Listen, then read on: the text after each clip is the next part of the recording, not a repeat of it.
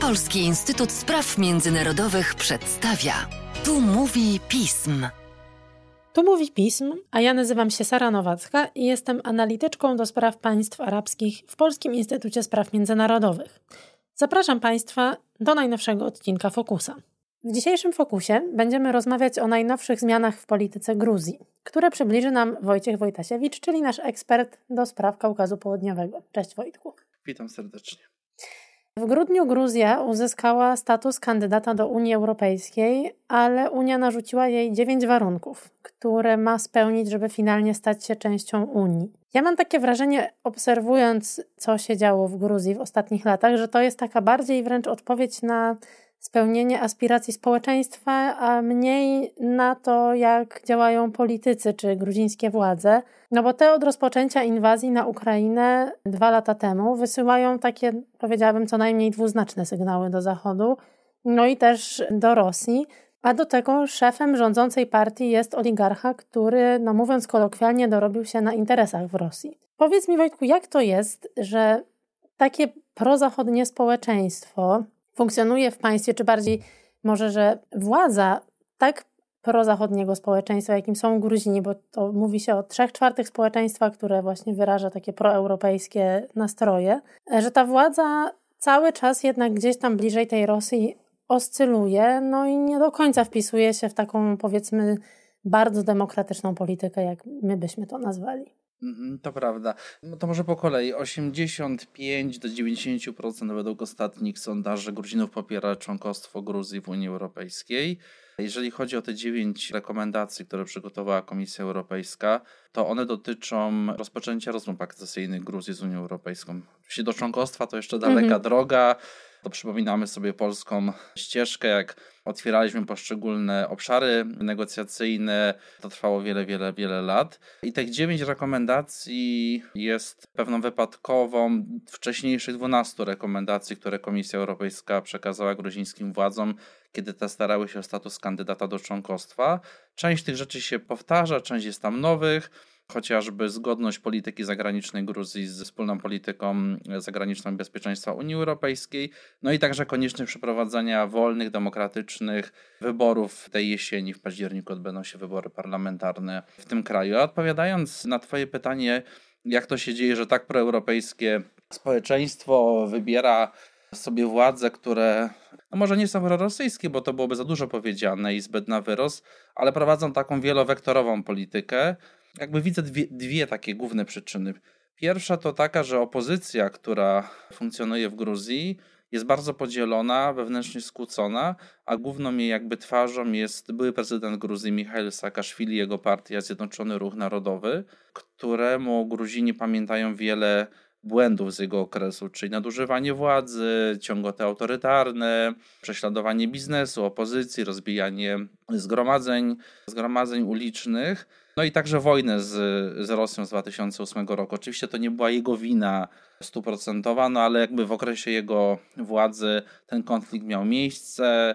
Ta trauma po wojnie 2008 roku i z lat 90., kiedy była w Gruzji wojna domowa, konflikt o dwa separatystyczne regiony Abchazji Osetii Południowej, to cały czas tkwi w umysłach i w sercach Gruzinów. I obecne władze cały czas podkreślają, że właśnie dzięki ich działaniom, staraniom, ta ostatnia dekada, kiedy rządzi gruzińskie marzenie od 12 roku, to jest okres, pierwszy okres najnowszej historii Gruzji bez wojny. No i rzeczywiście, jeżeli patrzymy literalnie, no to za pierwszego prezydenta Gruzji Gamsa Hurdi była wojna, wspomniana Abchazję, Osetię Południową i, i wojna domowa. To samo za Szewarnadzego, potem Saakaszwili, wojna w 2008 roku.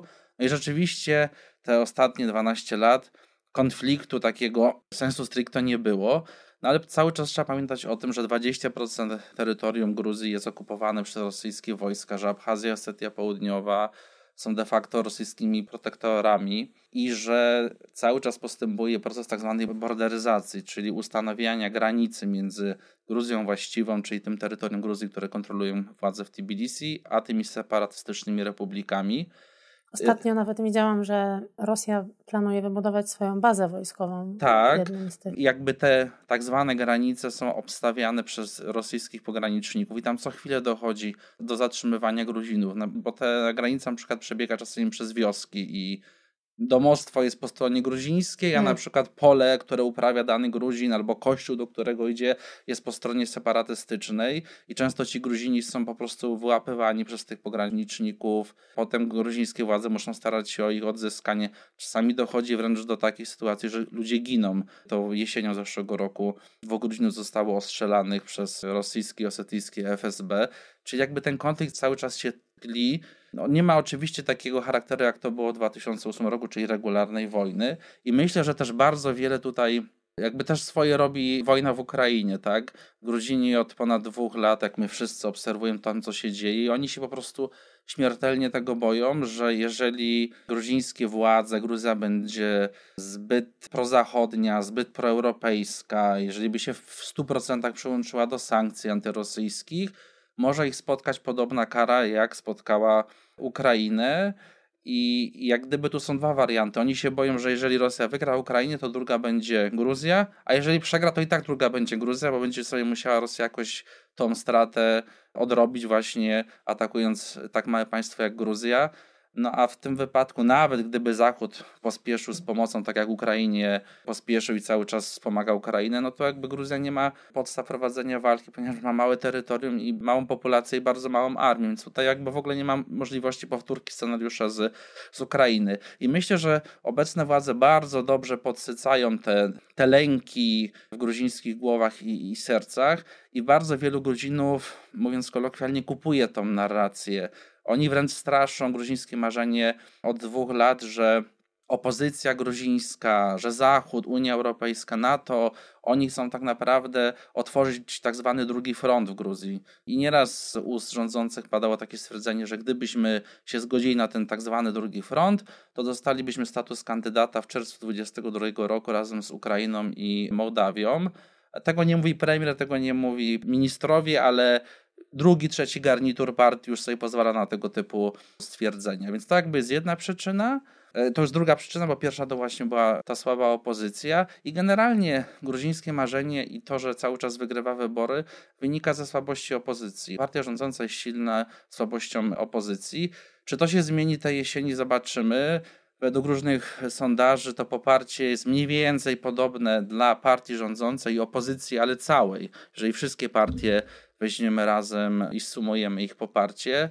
I z pewnością tego typu zmiana polityczna w Gruzji byłaby niezwykle ciekawa, ale też trudna, ponieważ konieczność porozumienia kilku, pięciu, nawet siedmiu partii, stworzenia rządu koalicyjnego na pewno byłoby wyzwaniem, a z drugiej strony w mojej ocenie byłoby czymś pozytywnym dla kultury politycznej Gruzji, ponieważ po raz pierwszy powstałby rząd koalicyjny, a nie jednej partii, jak do tej pory to miało miejsce w historii mhm. E, Gruzji. A powiedz mi, no bo tak jak mówiłeś, politycy trochę, czy rząd trochę buduje na tym, że nie było konfliktu w Gruzji, tak? No ale rzeczywiście jest wojna w Ukrainie, zdaje się, ma bezpośredni wpływ na to, jaką narrację rząd stosuje, ale nie tylko jakby do swoich obywateli, ale też w stronę Zachodu. To znaczy, widziałam gdzieś takie podsumowanie, właśnie a propos tego, co mówiłeś, na ile pozwalają sobie członkowie partii rządzącej że od początku tej pełnoskalowej rosyjskiej inwazji na Ukrainę wystosowano kilkanaście, powiedzmy, takich negatywnych, kontrowersyjnych wypowiedzi wobec Rosji.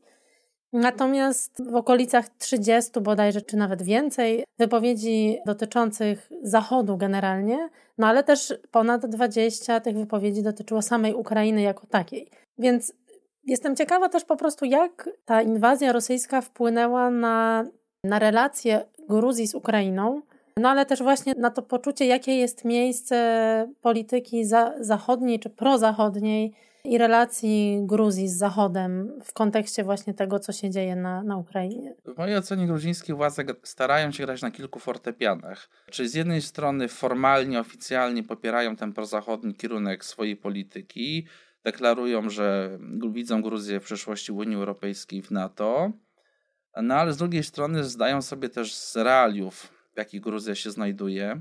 Dlatego też prowadzą bardzo ostrożną politykę wobec Rosji i także bardzo ostrożną, czasami nawet można było ocenić jako cyniczną wobec Ukrainy, więc częściowo się przyłączyły na przykład do antyrosyjskich sankcji finansowych, ale nie w 100%.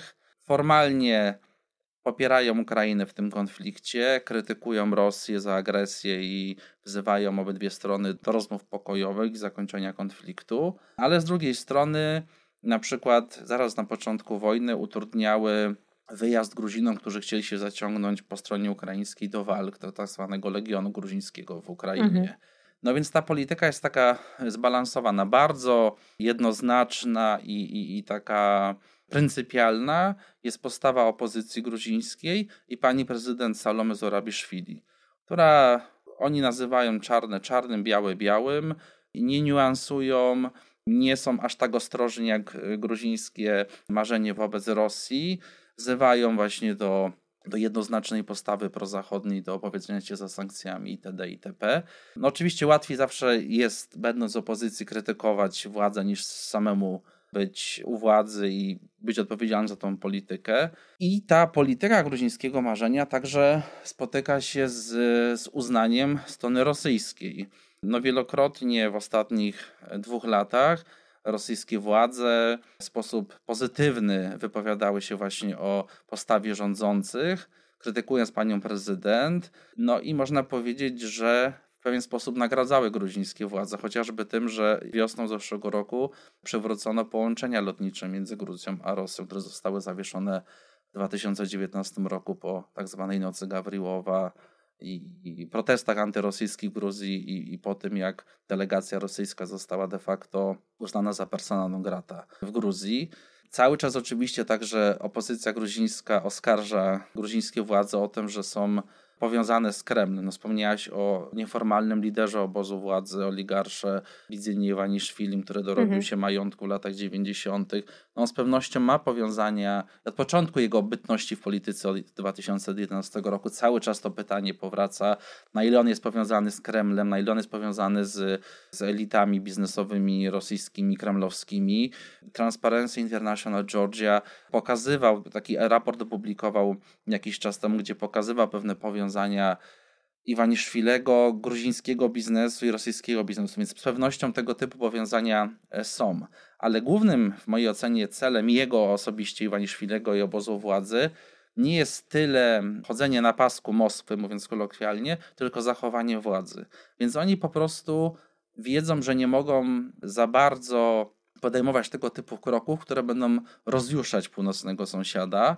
Dlatego są ostrożni, po to, żeby Rosja nie chciała też interweniować e, w jakikolwiek sposób i ta interwencja mogłaby doprowadzić do usunięcia obecnej, e, obecnej władzy. Zdają sobie sprawę, że tak jak żeśmy powiedzieli na początku, gruzińskie społeczeństwo jest bardzo proeuropejskie, prozachodnie, no więc nie może nikt tam byś powiedzieć, rezygnujemy z Unii Europejskiej. W mojej ocenie gruzińskie władze przyjmują taką postawę, jak Viktor Orban, czyli chcą z Unii Europejskiej te profity, przede wszystkim finansowe, i taka Unia, i taka obecność Gruzji w Unii Europejskiej by im się odpowiadała, no ale nie chcą spełnić standardów kopenhaskich, które my znamy z naszego mhm. rozszerzenia. I, I, te rekomendacje, o których wspomnieliśmy, te dziewięć rekomendacji, one dotyczą właśnie tych takich kwestii pryncypialnych, podstawowych, jak na przykład wolność mediów, depolaryzacja polityczna, przeprowadzenie wolnych wyborów, reforma wymiaru sprawiedliwości, który jest... W... Deoligarchizacja też chyba Też deoligarchizacja, tak więc to są takie podstawowe kwestie i w mojej ocenie do jesieni nie dojdzie do żadnego progresu, jeśli chodzi o realizację tych celów przekazanych przez Brukselę Tbilisi, ponieważ to naruszałoby władzę gruzińskiego marzenia i zmniejszało jego możliwości wygrania tegorocznych wyborów. Ale nie krytykując tylko tak gruzińskie marzenie, powiedzmy sobie też szczerze, że opozycja, kiedy była u władzy, Zjednoczony Ruch Narodowy, miała dokładnie z tymi samymi rzeczami problemy. I z wolnością mediów, wolnością zgromadzeń, wpływem władzy wykonawczej na sądownictwo itp. itd. No to po prostu świadczy w ogóle o jeszcze niedoskonałości, niedojrzałości gruzińskiej demokracji.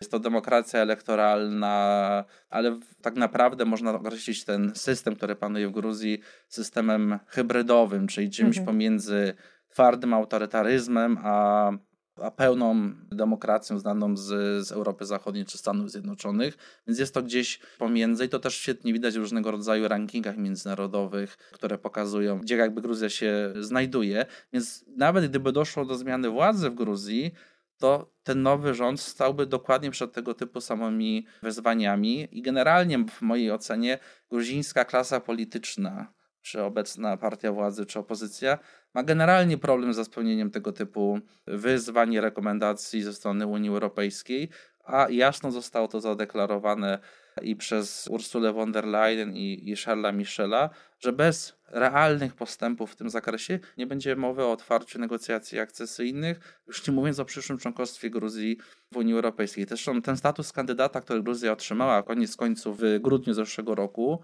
półtora roku później niż Mołdawia i Ukraina. Mm. No wszyscy wiemy i to wiedzą i elity gruzińskie, elity brukselskie i eksperci, komentatorzy, że oni dostali go awansem, że tak naprawdę to, co powiedziałeś na początku, to była, to była jakby odpowiedź na oczekiwania gruzińskiego społeczeństwa. Gruzińskie społeczeństwo byłoby bardzo zawiedzione, gdyby po raz drugi Gruzja nie otrzymała statusu kandydata, a gruzińskie marzenie partia rządząca rozpętałaby jeszcze większą antyzachodnią i antyeuropejską kampanię propagandową. Więc oni dostali jakby ten status kandydata awansem, był to ukłon w stronę gruzińskiego społeczeństwa, ale zostało jakby jasno powiedziane, że bez spełnienia tych kryteriów nie ma mowy o otwarciu negocjacji akcesyjnych. Po prostu nie chciano Gruzji zostawić w takiej geopolitycznej pustce sam na samą z, z Rosją.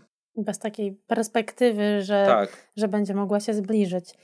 A powiedz mi, bo właśnie wspomniałeś, że z perspektywy gruzińskiego rządu, jakby tym największym benefitem, który płynie z dołączenia do Unii Europejskiej, no to są te kwestie jakby powiązań handlowych, inwestycji unijnych i wpływu gotówki, no, który się z tym tak. też wiąże.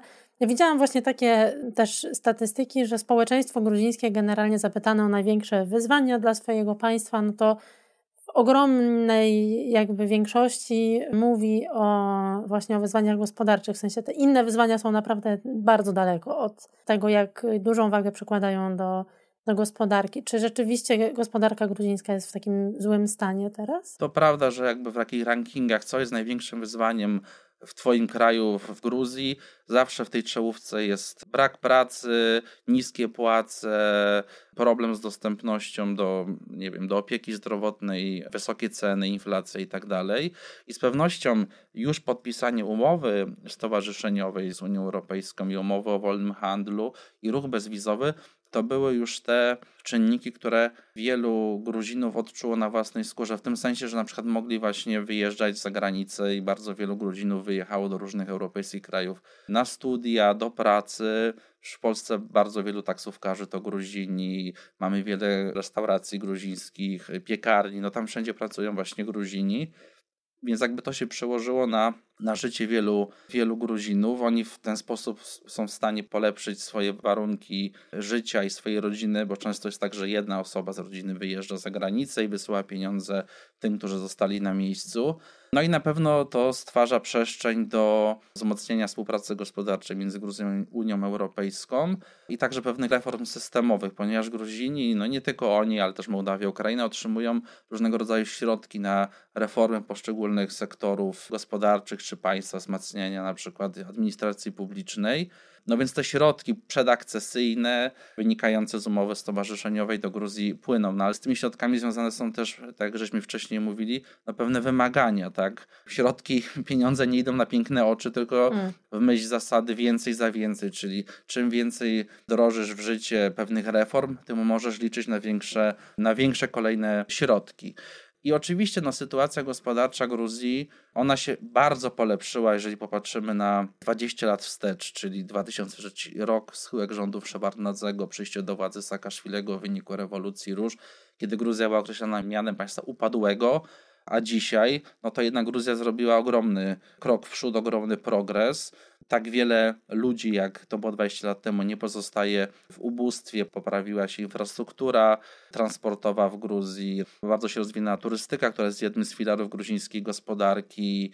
Wiele ludzi także może pracować za granicą.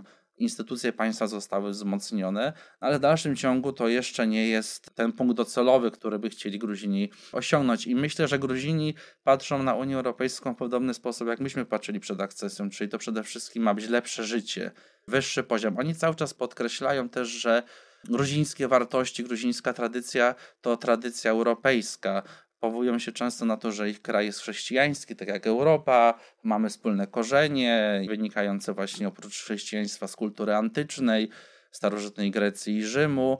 No ale jeżeli dochodzimy do pewnych detali, no to już kwestie prawno-człowiecze, nazwijmy, to są często te kwestie, które stanowią kość niezgody między pewnymi oczekiwaniami Unii Europejskiej, a na przykład postawą gruzińskiego społeczeństwa. Mówię tutaj o prawach kobiet, prawach różnego rodzaju mniejszości. No i chociażby to już było widoczne przed tym, jak Gruzja miała podpisać umowę stowarzyszeniową i ruch bezwizowy, należało przyjąć pewne regulacje prawne, w których miał się pojawić zakaz dyskryminacji ze względu na orientację seksualną i, i płeć. No to oczywiście się spotkało z ogromnym sprzeciwem sporej części klasy politycznej, gruzińskiej cerkwi prawosławnej, która ma ogromne wpływy w Gruzji wśród zwykłych ludzi, ale także wśród elity politycznej. No i to jakby też świetnie widać przy okazji kolejnych prób środowisk LGBT w Gruzji, organizowania czy to przemarszy w Tbilisi, czy różnego rodzaju festiwali promujących prawa tej wspólnoty. No więc kwestia tych wartości jest w pewien sposób problematyczna i na pewno przyszłe członkostwo Gruzji w Unii Europejskiej pozytywnie wpłynęłoby na stan gruzińskiej gospodarki. Ona w dalszym ciągu jest bardzo silnie powiązana i zależna od Rosji. Saakaszwili w czasie swoich rządów próbował te więzy poluzować, przede wszystkim ograniczając import rosyjskiego gazu do Gruzji, postawił na Azerbejdżan. Później w wyniku embarga rosyjskiego na gruzińskie wina, wodę mineralną, produkty spożywcze, gruzińskie państwo zainwestowało bardzo, i przedsiębiorcy też przede wszystkim, w ulepszenie jakości tych produktów, tak żeby mogły być one eksportowane do krajów Unii Europejskiej, gdzie te wymogi fitosanitarne są wyższe niż w Rosji. I rzeczywiście od wielu lat możemy nawet na półkach polskich sklepów, supermarketów widzieć właśnie gruzińskie wina i innego rodzaju produkty. I gruzińskie marzenie w mojej ocenie zrobiło krok wstecz, czyli to widać po danych, na przykład w zeszłym roku wzrósł wolumen gazu importowanego z Rosji i ten kierunek rosyjski został wzmocniony, szczególnie po pandemii. Główną grupą turystów to Rosjanie w, w, Gruzji. Znowu Rosja stała się głównym celem eksportu gruzińskiego wina i produktów spożywczych. I to się też wiąże z obecnością ogromnej ilości Rosjan po rosyjskiej agresji na Ukrainę i tej częściowej mobilizacji ogłoszonej przez Putina do Gruzji. Wjechało wtedy ponad milion Rosjan, z czego 100 tysięcy osób zostało na stałe, a obecnie około 40 tysięcy Rosjan zamieszkuje Gruzję. Oni kupili e, różnego rodzaju nieruchomości, wynajmują mieszkania, co też spowodowało wzrost cen, szczególnie dla Gruzinów. Jest to odczuwalne, którzy na przykład przyjeżdżają z innych miast do Tbilisi, studentów i pozakładali także ci Rosjanie bardzo wiele działalności gospodarczych, ponieważ w Gruzji jest bardzo liberalne ustawodawstwo i bardzo szybko i łatwo można założyć tego typu działalność gospodarczą. No ale to się oczywiście przekłada znowu na sferę bezpieczeństwa, czy tak silne powiązanie Gruzji z krajem, gdzie elita polityczna jest nieprzychylna, jest dobrym rozwiązaniem, no tutaj stawiam znak zapytania i jakby daje to pod rozwagę rządzącym Gruzji, no i sam, samemu społeczeństwu. Jak oni się na to zapatrują, jak się do tego odnoszą. A jak właśnie gruzińskie społeczeństwo przyjęło tych Rosjan? Czy to było raczej takie zrozumienie, że to są ludzie, którzy uciekają przed wojną, powiedzmy, czy właśnie taki też trochę bardziej negatywny odbiór tych osób, jak u nas w Europie, kiedy mówiliśmy, no okej, okay, ale ci ludzie uciekają nie dlatego, że nie chcą walczyć przeciwko Ukrainie, tylko dlatego, że po prostu się boją o swoje życie, tak? Ja miałem okazję być jesienią 22 roku w Gruzji, jakoś przełom października, listopada. No wtedy jeszcze pracowałem jako dziennikarz i właśnie chciałem zrobić materiał na temat tych Rosjan, którzy do tej Gruzji przybyli i rozmawiałem z wieloma z tych ludzi. Tam, tam były różne grupy. Byli w przeważającej części ludzie o bardzo wysokich kwalifikacjach, często z sektora IT, którzy po prostu chcieli mieć spokój i możliwość normalnej pracy. I oni dalej byli zatrudnieni w jakichś rosyjskich, znaczy firmach, często korporacjach międzynarodowych działających w Rosji i tam sobie pootwierali jednoosobowe działalności gospodarcze. To była jedna grupa. Druga grupa to byli ludzie związani z rosyjską opozycją, przeważnie z Moskwy i Petersburga, którzy mieli taki silny gen aktywizmu w sobie i zdawali sobie sprawę, że, że zostaną zatrzymani po tej mobilizacji albo skierowani jako pierwsi na front. I oni potwierali różnego rodzaju inicjatywy w Tbilisi. Restauracje, knajpy, ale to nie tylko takie komercyjne, tylko oprócz jedzenia, jakby one prowadziły działalność społeczną. Jedno z takich miejsc zbierało lekarstwa dla Ukraińców w Mariupolu, prowadziło różnego rodzaju warsztaty, spotkania. Także do Gruzji przyjechali Ukraińcy, więc oni próbowali jakby tworzyć taką wspólnotę tam na miejscu, także dla Ukraińców. Organizowali różnego rodzaju demonstracje, protesty anty, antywojenne, księgarnie otwierali, więc jakby to w mojej ocenie to środowisko było jednak takie opozycyjne wobec władzy Władimira Putina. Aha, i, i w ogóle ja odniosłem takie wrażenie takiej dosyć atmosfery schizofrenicznej, ponieważ na ulicach było wielu Rosjan, były auta z rejestracjami rosyjskimi, słychać było język rosyjski, a z drugiej strony w centrum i w różnych dzielnicach Tbilisi Mury były wymalowane antyrosyjskimi hasłami, ukraińskie flagi były wywieszane w sklepach, w mieszkaniach, więc tak, no taka dosyć schizofreniczna atmosfera, ale z tego co wiem, nie dochodziło do jakichś scysji, żeby nie wiem, gdzieś w knajpach czy na ulicy do jakichś rękoczynów między Gruzinami a Rosjanami. No jedni z, też rozmawiałem ze zwykłymi ludźmi, ze znajomymi, jedni po prostu zagryzali zęby, no mówili, no co możemy zrobić, co będziemy się bić z tymi Rosjanami, nie wiem, wyganiać ich, no przecież to jakby fizycznie nie ma sensu. Niektórzy do tego podeszli bardzo merkantylnie, na zasadzie, ok, oni płacą więcej za mieszkanie, to możemy na tym zarobić. Mhm. No oczywiście też są tacy ludzie, którzy zawsze do tego tak podchodzą.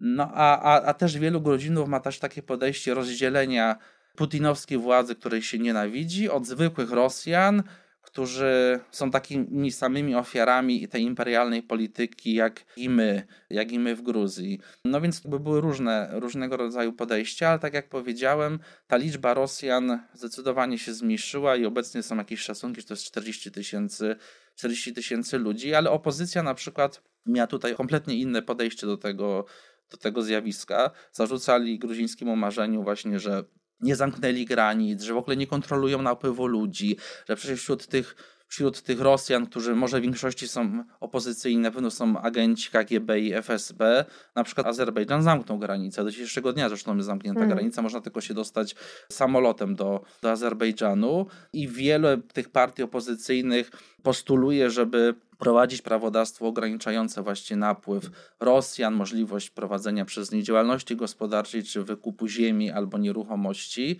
No, w mojej ocenie, jak gdyby mm, gruzińskie marzenie nie chciało znowu antagonizować Rosji, nie chciało wprowadzać jakichś ad hoc rozwiązań, które by zatrzymały ten potok rosyjskich emigrantów, no i zdało się zlekceważyć jakby te ewentualne zagrożenia wynikające z obecności tak ogromnej mniejszości rosyjskiej w Gruzji.